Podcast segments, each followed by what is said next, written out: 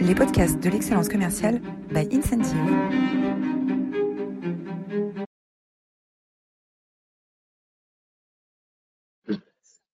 Bonjour à toutes et à tous. Merci euh, d'être avec nous aujourd'hui pour cette nouvelle édition des masterclass de l'excellence commerciale où j'ai le plaisir aujourd'hui de recevoir Thierry Spencer. Bonjour Thierry. Merci d'être avec nous. C'est avec plaisir. Alors avant de démarrer euh, sur le sujet qui nous intéresse aujourd'hui, qui est la symétrie des attentions. Euh, je vais commencer par une très rapide introduction pour celles et ceux qui ne nous connaîtraient pas, euh, pour expliquer en quelques mots qui est Incentive et ce que nous faisons. Euh, mais d'abord, je voulais vous remercier tous, euh, encore une fois, de votre fidélité. vous êtes, comme d'habitude, très nombreux à vous être inscrits pour être avec nous aujourd'hui. Vous nous suivez pour un certain nombre d'entre vous semaine après semaine.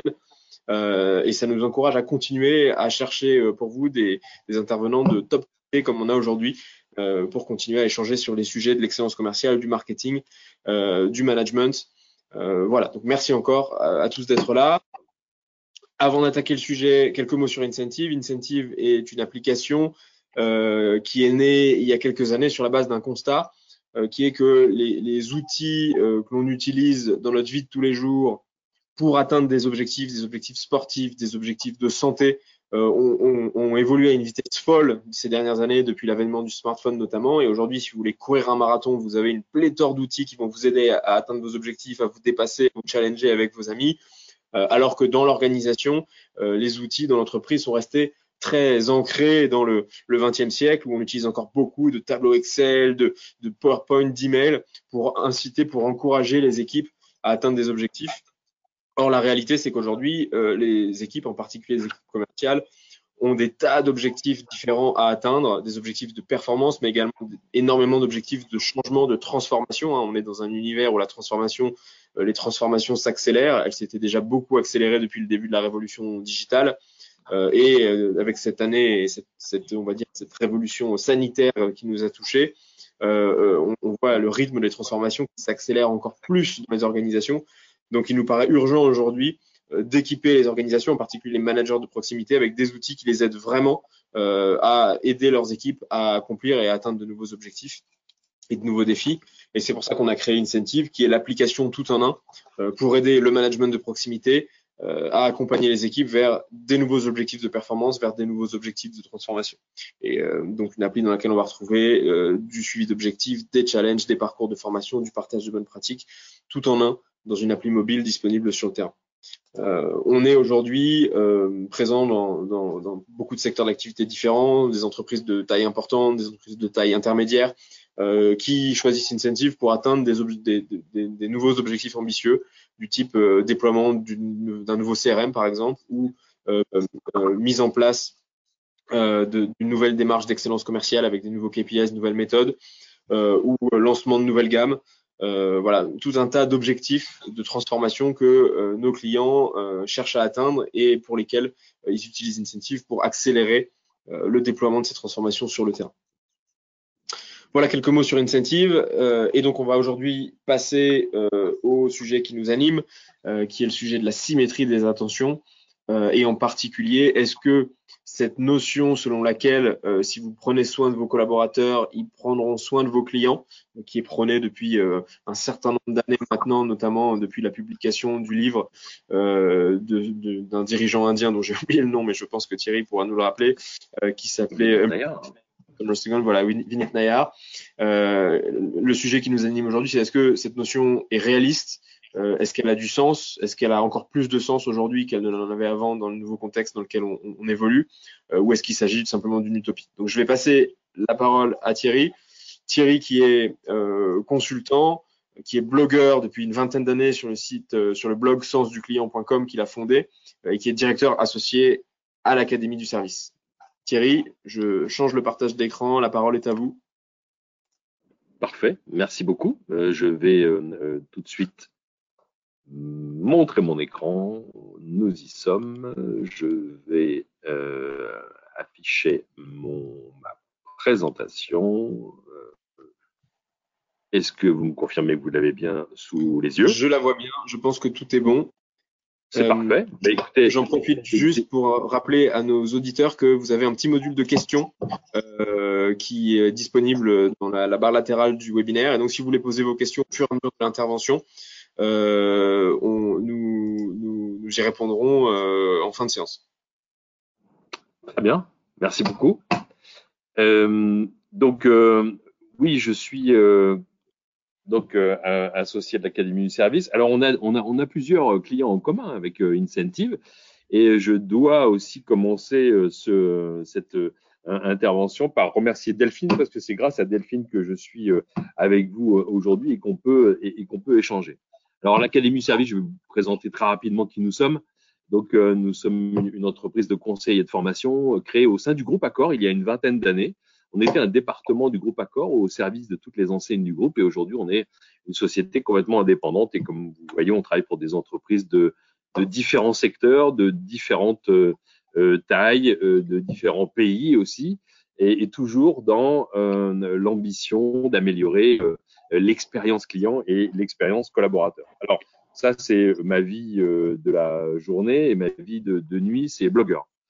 Et effectivement, euh, j'ai un blog euh, sur lequel j'ai écrit plus de 900 articles, euh, qui compte plus de 5 millions de, de visiteurs depuis, depuis sa création. Donc, j'ai fait des interviews, j'ai fait des chroniques de livres, des synthèses d'études depuis euh, 15 ans. Donc, je vous invite à, vous y rendre et pour y trouver euh, des bonnes recettes ou des idées pour enrichir votre propre démarche d'amélioration de l'expérience client. Ce blog est devenu un livre il y a euh, un an qui est euh, un florilège de, mes meilleures euh, publications de, depuis 15 ans, 240 pages, euh, dans, dans lequel vous trouverez euh, euh, le meilleur des euh, articles, le meilleur des, le meilleur des interviews euh, publiées donc aux éditions Kawa l'année dernière. Alors, nous sommes réunis aujourd'hui pour parler de la fameuse symétrie des attentions. Alors, derrière ce mot, euh, ce concept, eh bien, finalement, il y a une réalité euh, toute simple qui est pleine de bon sens, c'est de se dire que la qualité de la relation client doit être égale à la qualité de la relation entre les personnes au sein de l'entreprise. On pourrait dire, prendre soin de ses collaborateurs, c'est faire le pari qu'ils prendront soin des clients. C'est aussi, je peux le formuler d'une autre façon, c'est euh, si vous vous souvenez d'une publicité pour un yaourt il y a quelques années, eh bien, ce qui se fait à l'intérieur se voit à l'extérieur. Donc, euh, et, et, pardon pour ce raccourci un peu euh, trivial, mais euh, cette idée finalement appliquée au management, elle est vieille comme le monde, hein, c'est la réciprocité. C'est de se dire que si effectivement euh, on veut qu'un collaborateur ait un certain comportement vis-à-vis -vis du client, il faut que lui-même en ait été l'objet. Il faut qu'il ait vécu cette situation. Si un, directeur de magasin euh, demande à ses collaborateurs d'améliorer leur bonjour vis-à-vis -vis des collaborateurs, ben, ça serait mieux qu'il commence par améliorer le sien le matin lorsqu'il arrive et qu'il accueille ses collaborateurs. Alors cette symétrie des attentions, effectivement, elle, est née en fait euh, au sein du groupe Accor il y a une vingtaine d'années, et c'est euh, cette formule euh, était en fait au, départ un, projet managérial d'une des enseignes du du groupe. Euh, ce projet donc de, réciprocité, euh, d'équilibre, de symétrie entre les attentions, et c'est devenu eh aussi une méthodologie qui a été développée par l'Académie du service dont j'ai le plaisir d'être associé. Je vais vous donner cinq euh, clés, cinq euh, recettes, cinq pistes de réflexion euh, pour eh mettre en œuvre cette fameuse symétrie des attentions. Alors, la première, c'est finalement relative à la définition que je viens de faire, c'est-à-dire prendre soin des collaborateurs pour qu'ils prennent soin des clients. Et figurez-vous que dans les 12 derniers mois, on en a quand même pas mal parlé parce que le prendre soin, c'est un peu devenu la formule de l'année. Ça sera l'année 2020, on se souviendra, c'est l'année du soin finalement vous avez vu, comme tout le monde, hein, dans les gestes, euh, dans, dans, les gestes barrières, dans toutes les, euh, la, dans tout ce qu'on nous a demandé en tant que, en tant que client et professionnel à mettre en œuvre, eh bien tous les jours, on a vu que on nous proposait de se protéger, de protéger les autres. Donc c'est, un peu l'année du soin. des enseignes ont découvert qu'elles devaient mettre en avant, eh bien euh, elle, devait, elle, devait, mettre en, avant euh, les, euh, les, normes de propreté bien plus, bien plus qu'avant. On nous demande de respecter la distance de, la distance de, de sécurité. Donc, on, on apprend. C'est un peu une année d'apprentissage du soin, si je puis dire. Et c'est cette crise qui a améliorer les choses et qui a rendu finalement, au final, les clients un petit peu plus attentifs sur euh, eh bien, euh, les différentes initiatives des entreprises. Et euh, fatalement, mais les entreprises en ont profité et on pourrait dire qu'il y a désormais des entreprises soignantes. Ce que vous voyez ici, Banque Populaire qui nous dit que si Camille prend soin des autres, eh bien, la Banque Populaire prend soin de son crédit immobilier. De même, à, la SNCF, on prend soin de vos déplacements au sens propre. Et puis, euh, ce qui est intéressant, et c'est là où on touche à la symétrie des attentions, c'est que puisqu'on prend soin des clients, eh bien, on peut prendre soin des collaborateurs et surtout faire preuve d'une certaine gratitude. Là, c'est une photo que j'ai prise dans le magasin où j'ai l'habitude de faire mes courses toutes les semaines depuis 20 ans, qui est un magasin casino, où c'est la première fois que une affiche euh, propose et montre, une affiche propose et montre, eh bien, euh, un, signe de remerciement à toute l'équipe, à toute l'équipe du magasin. C'est un peu l'apprentissage de la gratitude. Ils n'ont pas été les seuls. Hein. Vous voyez ici une publicité d'Intermarché pour dire merci à tous les héros discrets. Vous savez, tous ceux qu'on a applaudis balcon il y a maintenant euh, six mois.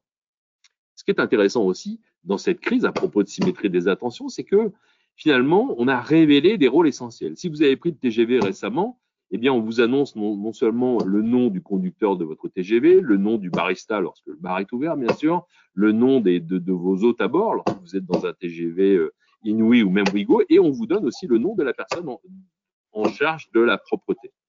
C'est peut-être même la personne la plus importante lorsque vous prenez le TGV, vous êtes un petit peu angoissé avec votre masque pendant, pendant quelques heures. Donc, euh, finalement, on a révélé les rôles essentiels, on a mis un peu la lumière sur les personnes qui sont euh, tous les jours au contact, euh, au contact du client et qui euh, méritent eux aussi toute euh, l'attention des entreprises.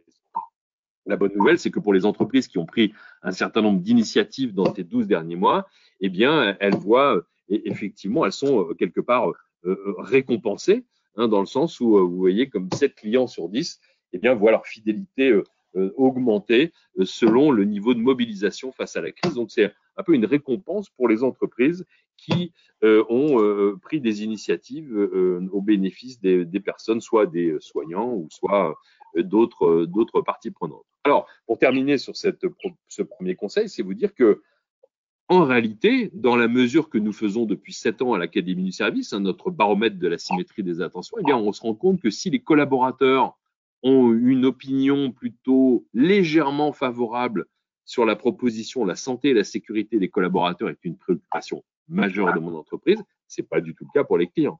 Donc les clients doutent des préoccupations pour la santé et la sécurité. C'est une illustration du fait que les clients se posent des questions sur cette fameuse mise en œuvre de la symétrie des attentions. Est-ce que vous prenez vraiment soin de vos collaborateurs? Vous-même, en tant que client, lorsque vous rentrez dans une boutique, vous, savez en quelques secondes si euh, l'équipe qui va vous servir, mais elle est plutôt bien traitée ou pas. Et donc, pensez toujours que les clients, les Français en particulier, sont très sensibles à ça, sont très sensibles à la façon de traiter les collaborateurs, à l'ambiance générale et en fait qui résulte de la qualité du management. Deuxième conseil, développer la coopération au sein de votre entreprise. Alors qu'est-ce que ça signifie? On voit là encore dans le baromètre dont je viens de vous parler, hein, qu'on réalise depuis euh, sept ans auprès d'un échantillon représentatif de la population française, clients à gauche et collaborateurs à droite, eh bien cette coopération, c'est-à-dire cette façon de travailler ensemble au service du client, elle est pas si bien vécue que ça par les collaborateurs. Vous voyez à droite, hein, quand on leur dit est-ce que dans votre entreprise on favorise la coopération entre les services et les départements pour rendre le meilleur service possible, ils sont plutôt d'accord à 55% seulement. Et figurez-vous que cette qualité de travail ensemble au sein de l'entreprise, eh bien, elle se voit à l'extérieur. Et les clients, quand on leur pose la question, eh bien, vous voyez qu'ils ne sont que 40% à dire mes différents interlocuteurs travaillent bien ensemble pour rendre le meilleur service possible aux clients. Alors, rentrons dans des exemples très précis d'entreprises que je connais bien, que j'ai eu la chance d'accompagner, et une que vous connaissez qui nous a autorisé à parler de cette, de cette initiative. Vous connaissez Michelin, un leader français, une entreprise euh, iconique, euh, remarquable, mondiale, qui a décidé eh bien, d'aller un petit peu plus loin après avoir défini des standards de relations clients, après avoir défini des standards de management, ils ont décidé de définir des standards de coopération. Et pas seulement des standards de coopération internes au sein de Michelin, mais des standards de coopération avec leurs partenaires et leurs fournisseurs. Vous voyez ici la liste en haut à gauche de, de tous leurs partenaires et fournisseurs. Et c'est avec eux que nous avons mené eh bien, un projet visant à créer ce qu'on appelle un référentiel de coopération. Qu'est-ce que ça signifie concrètement? Eh bien, on va travailler ensemble sur des situations de coopération. Et on va les décrire, on va en faire des euh, standards, des pratiques d'enchantement avec des rituels, des indices, des surprises, se mettre d'accord sur la situation et surtout sur un certain nombre de, repères relationnels. Il ne s'agit pas de nouveaux process, il s'agit de se mettre d'accord sur une façon de faire tous ensemble, en fait, pour se respecter entre nous. Parce que la symétrie des attentions, c'est non seulement prendre soin des collaborateurs, mais c'est aussi prendre soin des clients, mais prendre soin de ses fournisseurs, prendre soin de ses partenaires. Voilà un bon exemple de la part de Michelin. Un autre bon exemple, qui est un client commun, en l'occurrence d'Incentive et, et de l'Académie Service, c'est Nespresso. Nespresso a créé un guide de repères relationnels qui est issu de leur signature, qui est, vous savez, la quête du geste parfait. Et dans ce guide euh, que vous voyez euh, ici euh, à gauche, qu'est-ce qu'il y a dans ce guide? Il y a des repères relationnels, il y a des gestes, il y a des façons de travailler ensemble. Et dans le film La quête du geste parfait que vous avez peut-être déjà vu, mais qu'est-ce qu'on voit en fait? On voit tous les acteurs de la chaîne de service, entre la personne qui plante le, grain de café à l'autre bout du monde, l'informaticien, le, le, le, nez qui va choisir les arômes des grands crus, les personnes en boutique, les personnes au téléphone, les personnes en charge du site internet, eh bien vous voyez que cette signature à l'intérieur et le, slogan interne de Nespresso en termes de management, c'est chacun est l'aboutissement du geste de l'autre. Si on se respecte tous, back office et front office, eh bien ça sera au bénéfice du client final. Alors, euh, Simon vous en parlait en introduction, Vinette Nayar. Vinette Nayar est l'ancien PDG d'une entreprise indienne, euh, comme vous l'aurez peut-être deviné, qui s'appelle HCL Technologies. Et Vinette Nayar a écrit un livre qui euh, porte un, titre assez provoquant, c'est-à-dire les employés d'abord et les clients ensuite. Alors, qu'est-ce qu'il veut dire par là? Alors, c'est pas l'inventeur de la symétrie des attentions, c'est simplement un, chef d'entreprise indien qui prend la parole et qui finalement parle de ce sujet aussi. Et en fait, lui, il a une façon d'aborder euh, les choses qui est très intéressante, c'est qu'il parle de zones de valeur. Les zones de valeur, c'est-à-dire autour de votre client, il y a des gens au contact du client. Et autour de ces personnes au contact du client, il y a des gens qui sont à leur service. En fait. Et il tord un peu le coup à cette fameuse notion, et c'est ce que j'ai développé sur mon blog il y a, il y a quelques temps d'ailleurs, dans le détail, il tord le coup à la notion de client interne. Vous savez, peut-être que vous l'avez entendu dans vos entreprises, on se dit, bah, moi, j'ai pas de client, j'ai un client interne. Je n'ai que des clients internes. Et en fait, voilà cette notion. Je vous invite à tordre le coup à cette notion parce que elle fait oublier le client final. Elle fait oublier qu'on est partenaire au service du client final et qu'il n'y a qu'un seul client. C'est l'utilisateur de vos solutions, c'est le client, c'est l'acheteur, le consommateur de votre produit. Et tous ensemble, vous êtes partenaires au service du client final. Voilà ce que veut dire Vinette Nayar dans son livre. Et, euh, et, naturellement, ce qui est très intéressant, et surtout de la part d'un PDG d'une entreprise indienne, et, pour certains et certaines d'entre vous euh, euh, ce matin qui connaissaient la culture indienne, vous savez à quel point il est difficile de parler de hiérarchie, de posture du chef en Inde. Et Vinette Nayar parle du fait que, eh bien, finalement, il illustre un des points essentiels de la symétrie des attentions, c'est l'exemplarité managériale. L'exemple doit venir du haut. Si on veut véritablement mettre en place la symétrie des attentions, eh bien, on doit euh, d'abord commencer par les dirigeants et même par les actionnaires qui doivent être convaincus qu'on doit prendre soin des collaborateurs, qu'on doit améliorer en même temps la qualité du management et la qualité de la relation client et que l'objectif commun, c'est bien la satisfaction du client et la rentabilité de l'entreprise faire augmenter le chiffre d'affaires, c'est un pari. Hein. Il y a de nombreuses études et je vous invite à, à les télécharger sur le site de l'Académie du service ou sur mon, mon blog, hein, des, des, études qui montrent que, eh bien, quand on améliore le bien-être des collaborateurs, eh bien, qu'est-ce qu'on fait? Eh bien, on joue sur des indicateurs qui, au final, sont des indicateurs économiques. On baisse le turnover, euh, on baisse l'absentéisme, on augmente euh, l'engagement des collaborateurs. Qu'est-ce que ça donne? Ça donne euh, euh, des, poches, des réservoirs d'économie, de, de, rentabilité, des collaborateurs plus engagés, plus souriants, qui se sentent mieux dans leur travail qui servent mieux le client au final. Et le client y est parfaitement sensible. et comme vous l'avez vu dans mon introduction, on pourrait presque dire de plus en plus sensible. Troisième façon de mettre en œuvre la symétrie des attentions, et là c'est important parce que c'est un défi managérial, c'est favoriser la prise d'initiative et affirmer le droit à l'erreur. Alors là encore, un chiffre issu de notre baromètre de la symétrie des attentions.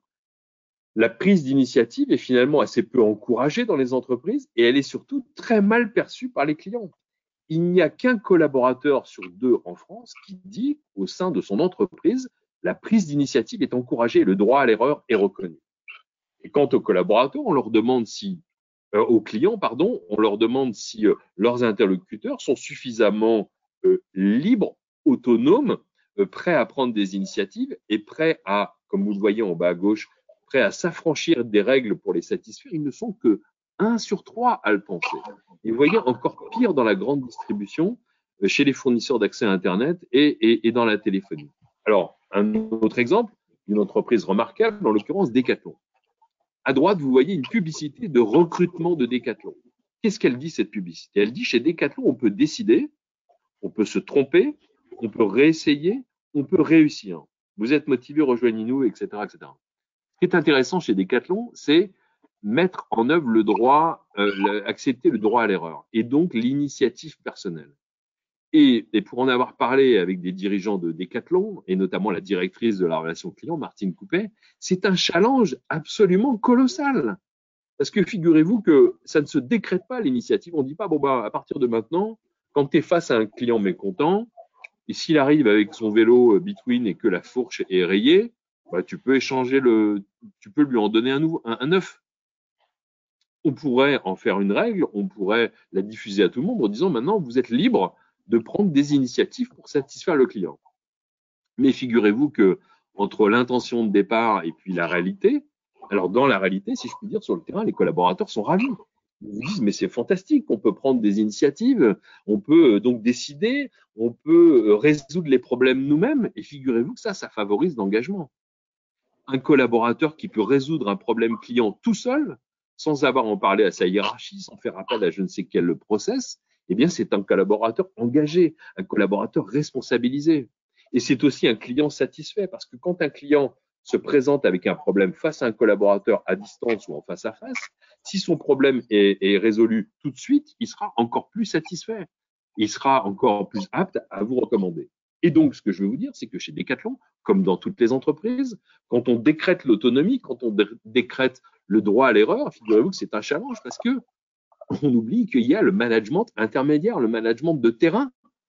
Parce que le chef de rayon, bah, il perd un peu de son pouvoir, le directeur de magasin, il perd un peu de son contrôle, toute l'entreprise perd un peu de son contrôle. Donc on se dit, mais qu'est-ce qui va se passer? Ils vont faire n'importe quoi, ils vont distribuer des vélos gratuitement. Ben, en fait, accepter le droit à l'erreur, c'est de se dire qu'on ne sera pas toujours parfait, on va certainement se tromper, on va certainement euh, échanger une paire de chaussures euh, avec euh, sans forcément de défaut contre une paire de chaussures. On va se tromper, mais on va l'accepter et euh, on va inciter les collaborateurs, eh bien aussi à, à se débrief, à essayer de maîtriser finalement aussi les coûts. Et on peut le faire de façon très raisonnée. C'est ce que fait Decathlon.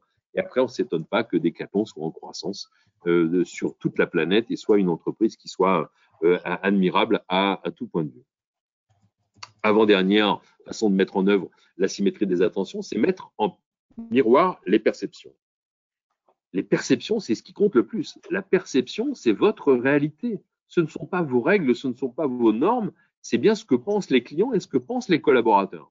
À ce propos, je vous présente un chiffre qui ne varie pas depuis de nombreuses années dans notre baromètre, c'est que les collaborateurs des entreprises françaises surestiment systématiquement la satisfaction des clients. C'est-à-dire qu'ils ne se rendent pas compte de la réalité du client. Je vais vous donner un exemple un collaborateur qui travaille dans un centre d'appel. On lui dit, voilà, tu as des process, tu as des règles, tu as une formation, tu décroches ton téléphone, tu as une certaine façon de dire bonjour, une certaine façon de rendre service. Quand tu auras raccroché, tu auras fait ton job, en fait. Tu auras euh, satisfait le client, tu auras, euh, et si tu as euh, tout donné, eh bien, normalement, à la fin de la journée, tu rentreras chez toi et tu penseras légitimement que le client sera satisfait. Dans la réalité, le client ne prend pas en compte que cet appel. Il va prendre en compte le temps qu'il va prendre à trouver le numéro de téléphone, à passer 10 minutes sur le site internet avant de trouver, avant de trouver la bonne réponse. Et puis quand euh, euh, il, il, arrivera à trouver ce numéro de téléphone, il aura une musique d'attente qui va l'agacer. Et à la fin, on lui enverra un email de confirmation qui va pas lui convenir. Or, le collaborateur a bien fait son travail. Lui, il a bien répondu au téléphone, il a suivi les règles, les process. Il s'est contenté de faire ce qu'on lui demandait de faire, mais il n'a pas vu l'entièreté de l'expérience client. Et d'ailleurs, on peut pas le blâmer.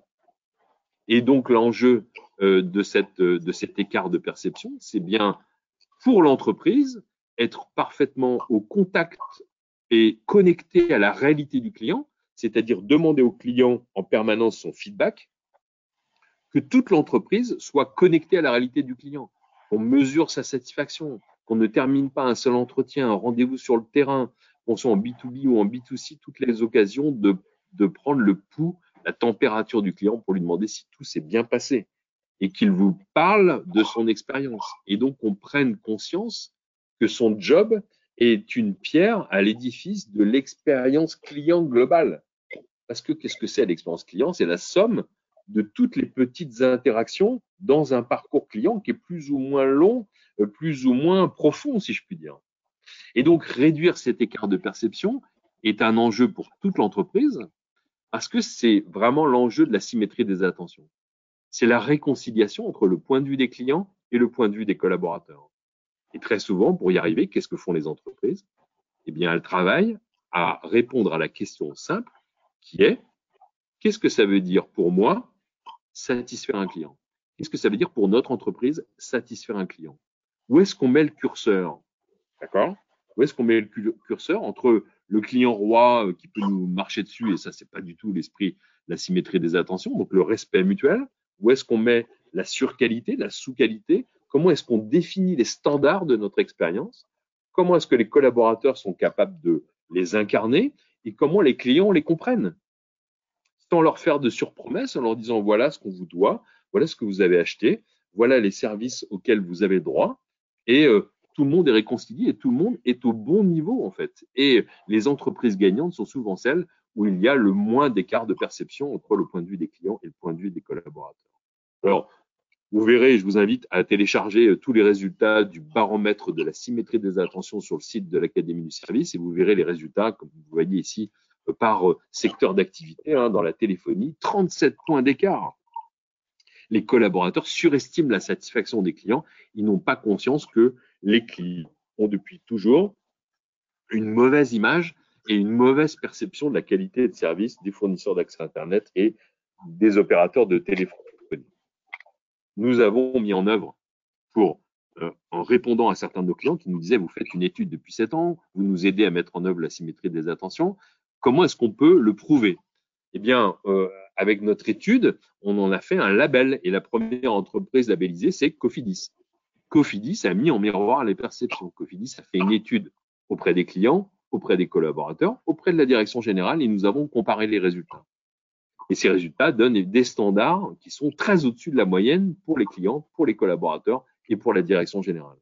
Et figurez-vous, pour ceux d'entre vous qui euh, seraient en train de, de, de, penser que je suis un doux rêveur et un poète du, euh, du management et euh, du business, pas du tout, parce que figurez-vous que la première entreprise labellisée symétrie des attentions, eh bien, euh, pour ce qui est de, des, résultats de 2019, vous voyez une production à plus 11%, un encours à plus 10, un produit net bancaire à plus 4,6 et un résultat net en croissance de 5%. Donc, euh, on peut effectivement réconcilier cette vision euh, de réconciliation, cette vision humaniste du management et de la relation client et des bons résultats financiers. Dernier point pour conclure, reconnaître qu'on est faillible. La symétrie des attentions, c'est euh, d'abord le feedback entre les clients et les collaborateurs, le feedback entre les managers et les collaborateurs.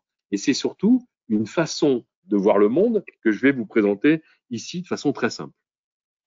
Certainement, dans certaines de vos entreprises, hein, vous qui euh, nous écoutez euh, aujourd'hui dans, dans, ce, dans ce webinaire, vous avez une culture, par exemple dans la production, dans l'industrie, vous vous dites, chez nous, le zéro défaut s'impose. Et vous avez raison. Dans la production euh, d'un produit, le zéro défaut est une obligation. Dans le service, le zéro défaut n'existe pas. Et donc, on peut euh, euh, se donner pour objectif 100% de clients satisfaits en prenant en considération que on aura toujours des problèmes, on sera faillible, on fera des erreurs, mais on se donne tous les moyens de rattraper cette erreur.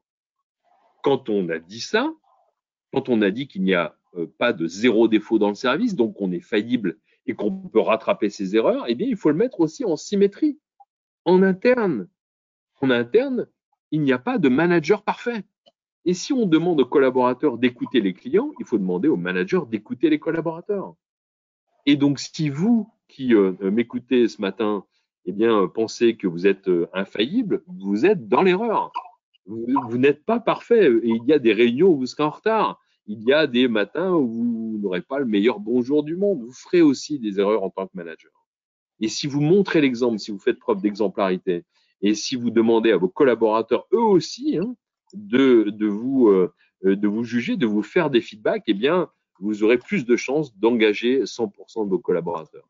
Et vous voyez, malheureusement, et c'est mon avant-dernier chiffre, vous dire qu'en France, on a une très timide culture du feedback. Moins de la moitié des collaborateurs déclarent que les managers encouragent le feedback vis-à-vis d'eux. Et de même, moins de la moitié des collaborateurs disent que eh bien, les managers de l'entreprise donnent du feedback régulier aux clients. Et comme vous le voyez, il y a des secteurs qui sont un peu sinistrés dans le domaine, comme par exemple les constructeurs automobiles.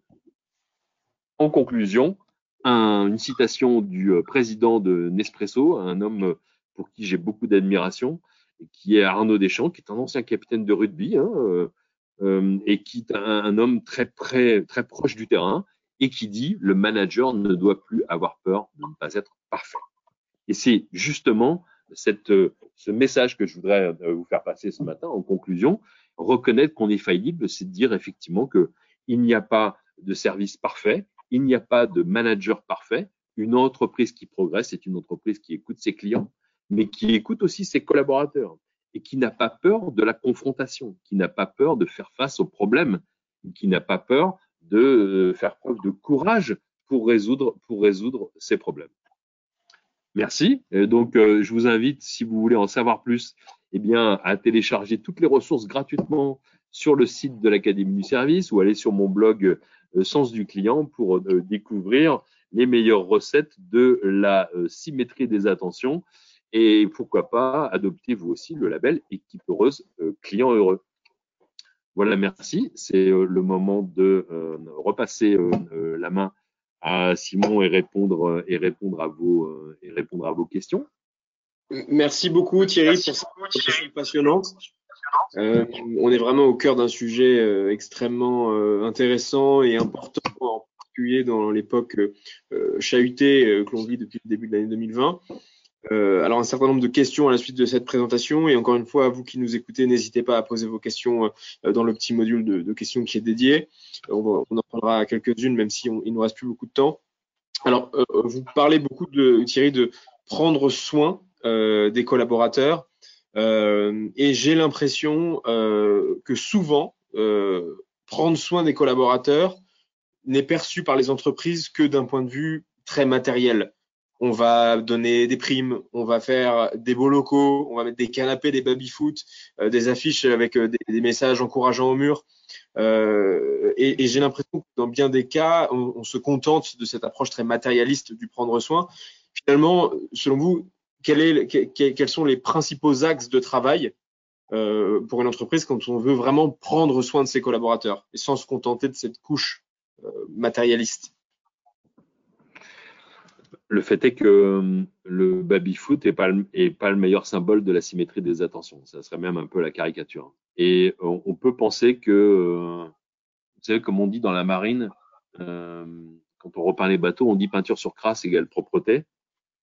Euh, mettre un baby-foot, c'est pas installer la symétrie des attentions. Installer la symétrie des attentions, prendre soin, même si c'est un terme qu'on entend très peu dans les entreprises, eh bien, c'est de s'accorder sur une façon de manager.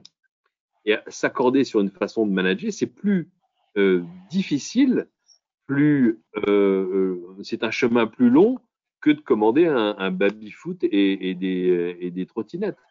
Faire changer l'attitude des managers, euh, améliorer la qualité du feedback, la qualité d'une réunion. Par exemple, bah, la symétrie des attentions, c'est euh, prendre en compte les émotions des clients, bien sûr, c'est ce qu'on vous demande au quotidien euh, dans la relation client.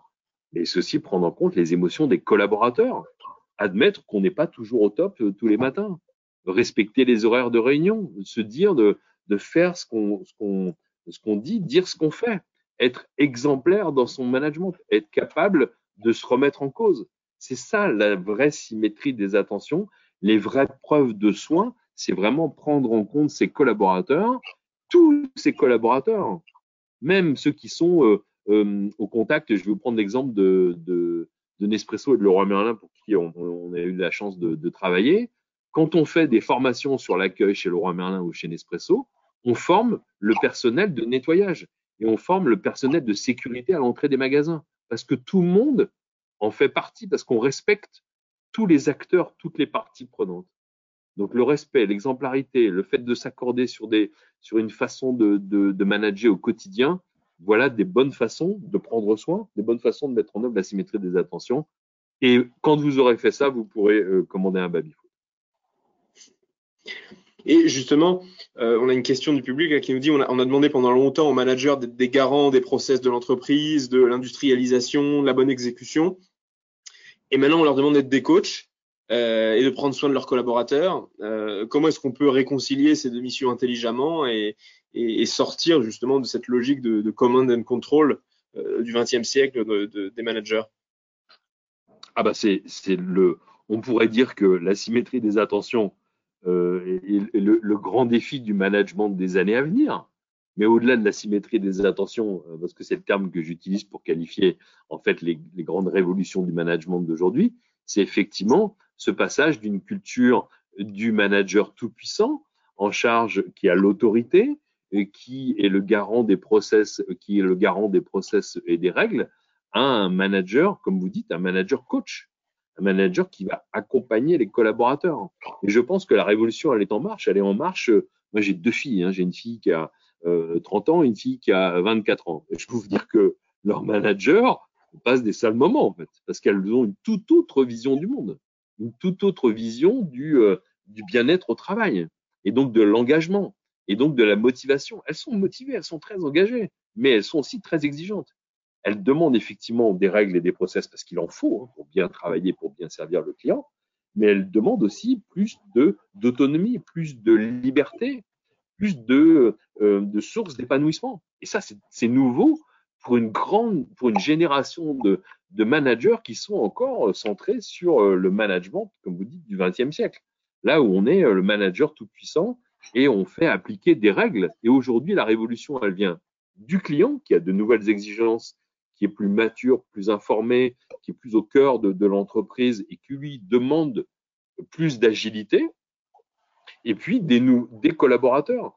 Donc, euh, les, managers, surtout les managers de, proximité, sont, sont, sous une grande pression parce qu'on leur demande de changer alors qu'on leur a jamais appris, ni à l'école, ni dans leur formation, et puis surtout, ils n'ont pas l'exemple qui vient du haut. Donc, euh, vous avez raison, c'est un challenge, euh, c'est un challenge considérable.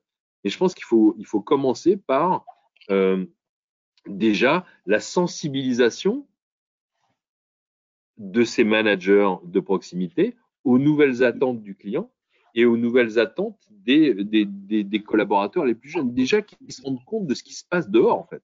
Ouvrez les fenêtres, regardez ce qui se passe ailleurs. Regardez ce qui se passe chez Decathlon, regardez ce qui se passe dans des entreprises qui sont leaders en termes d'expérience client et de, et de management. Allez voir ce qui se fait ailleurs. Regardez, renseignez-vous, prenez au sérieux euh, tout ce que vous pouvez voir ou entendre autour de vous sur euh, les nouveaux mouvements euh, et, les nouvelles tendances clients et les nouvelles tendances collaborateurs. Donc, c'est bien être connecté à son temps, connecté aux attentes. C'est finalement une œuvre de réconciliation entre les attentes collaborateurs et les attentes clients. Et ça, c'est le job du nouveau manager.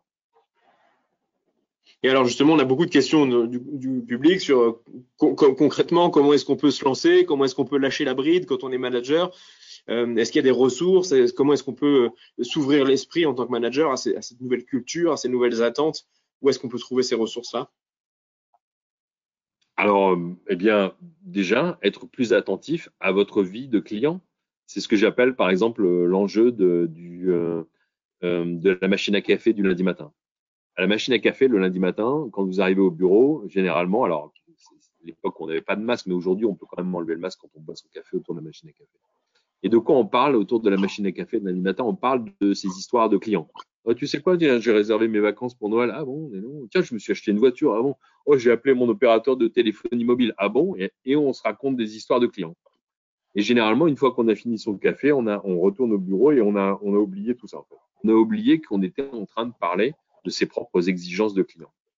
Et puis quand on parle avec ses enfants, quand on parle euh, à l'extérieur, quand on observe aussi des choses, quand on regarde des reportages, quand on lit des livres, etc., on a du mal à, euh, les projeter dans son quotidien de manager en se disant ça a, ça a une influence sur les gens qui m'entourent, sur les gens que je sers au quotidien. Donc euh, déjà avoir ces antennes très ouvertes, ouvrir les fenêtres et les portes de l'entreprise et forcer tout le monde à essayer de se projeter et de prendre en compte cette une espèce de culture euh, euh, générale, une ouverture d'esprit vers les, vers les tendances, donc déjà une sensibilisation.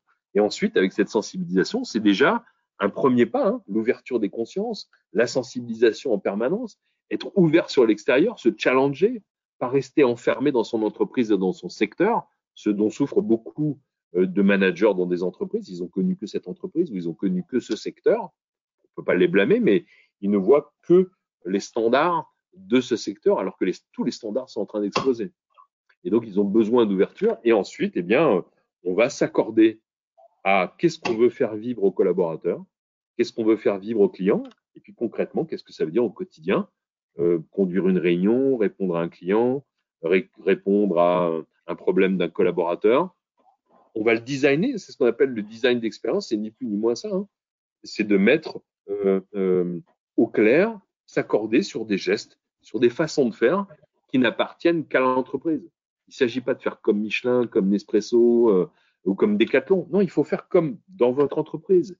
Il y a une façon de faire incentive, il y a une façon de faire académie du service, euh, il y a une façon de faire pour vous tous dans, dans, dans vos entreprises qui est vraiment très singulière et qui doit être en harmonie avec votre positionnement, votre positionnement de marque en fait.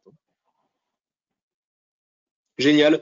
Euh, on, a, on, a, bien dépassé le timing. Je vais prendre une dernière question parce que vous parliez justement de, de la machine à café.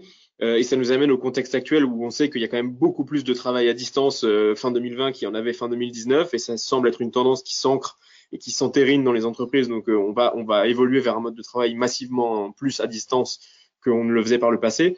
Et j'ai l'impression que cette, cette distance, elle, elle rend la culture de l'oral qui était très présente dans les organisations, au moins françaises, dans les grandes organisations où on se dit beaucoup de choses mais on n'écrit pas grand-chose, euh, euh, qu'elle la rend un peu caduque et obsolète et qu'il faut évoluer vers une culture un peu plus écrite de documentation, de, norma de normation écrite euh, pour qu'on puisse euh, euh, avoir une qualité managériale et de collaboration à, à, la hauteur. Qu'est-ce que vous pensez de ce point, Thierry? Oui, j'avais j'avais pas perçu euh, j'avais pas perçu euh, ça. Le fait est qu'on est toujours tenté par le retour à la norme. Hein. On est toujours tenté par le retour euh, euh au standard, au process. C'est on, on peut pas lutter contre ça. En fait, il y a beaucoup d'entreprises qui ont ancré dans leur culture les normes, les process et la culture de l'écrit. Par exemple, chez Decathlon, c'est pas du tout le cas. Il y a rien d'écrit chez Decathlon. On est vraiment, enfin, je caricature, mais bien sûr, il y a des règles et des process, mais globalement, la culture, elle se transmet. Hein, C'est-à-dire euh, c'est une euh, la culture. Qu'est-ce que c'est? C'est un ensemble de croyances, un ensemble de valeurs euh, sur sur lesquelles on s'est tous accordés et qui prennent au quotidien finalement vie, que ce soit dans des outils de collaboration ou de management à distance ou dans le monde réel. Et donc, on voit qu'il y a des entreprises qui euh, ont du mal à résister à ce retour effectivement à, à, à la norme, au cadrage, etc.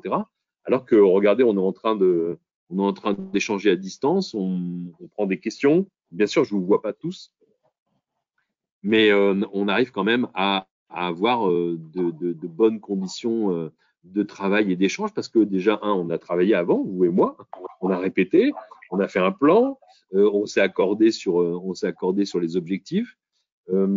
Qu'est-ce qu'on peut faire aujourd'hui pour améliorer euh, le management à distance? Eh bien, euh, essayer de retrouver tous les bons réflexes de la vie quotidienne en face à face, à distance. Par exemple, prendre en compte les émotions des collaborateurs, prendre en compte leur contexte, l'endroit où ils sont, euh, s'ils sont entourés par des enfants, s'ils sont avec des travaux dans leur immeuble, s'ils ont une mauvaise connexion, si ils ont moins de temps à consacrer à la réunion, eh bien le manager doit aussi avoir ces antennes qui sont branchées sur les émotions du collaborateur derrière sa, webcam et prendre en, considération ce, ces nouveaux contextes. Je trouve que c'est une année pendant laquelle on a appris beaucoup de choses. Hein. On a appris beaucoup de choses avec le client, on a appris beaucoup de choses en management, on a appris beaucoup d'outils, de nouveaux outils digitaux. Donc c'est vraiment une année 2020 moi qui suis un optimiste euh, convaincu, c'est une année d'apprentissage. On a appris beaucoup de choses. Euh, donc, euh, et, je m'en réjouis. Mais vous avez raison, les vieux démons reviennent, reviennent souvent. Et donc, être un bon manager, mettre en œuvre la symétrie des attentions, c'est une, c'est un chemin long. C'est plutôt une course de fond qu'un sprint. Ben, ce sera une part de conclusion pour notre échange. Merci infiniment Thierry. Merci à tous de nous avoir suivis au-delà du timing qu'on avait prévu initialement. On va pas pouvoir prendre toutes les questions malheureusement. Euh, je vous donne rendez-vous la semaine prochaine, euh, pareil, jeudi 11h30. Euh, nous serons avec Jean-Baptiste Fayet, qui est le directeur commercial de Terreal, qui est le premier fabricant européen de tuiles, une entreprise de 4000 collaborateurs, et nous allons parler de data, et notamment comment est-ce que la data peut euh, améliorer la euh, façon de vendre en vente à distance et comment est-ce qu'on peut utiliser la data pour mieux vendre à distance. Voilà, ce sera notre sujet jeudi prochain. N'hésitez pas à vous inscrire. Merci infiniment Thierry pour ce partage d'expertise et cet échange. Bonne journée à tous, bon appétit et à la semaine prochaine. Merci, à très bientôt.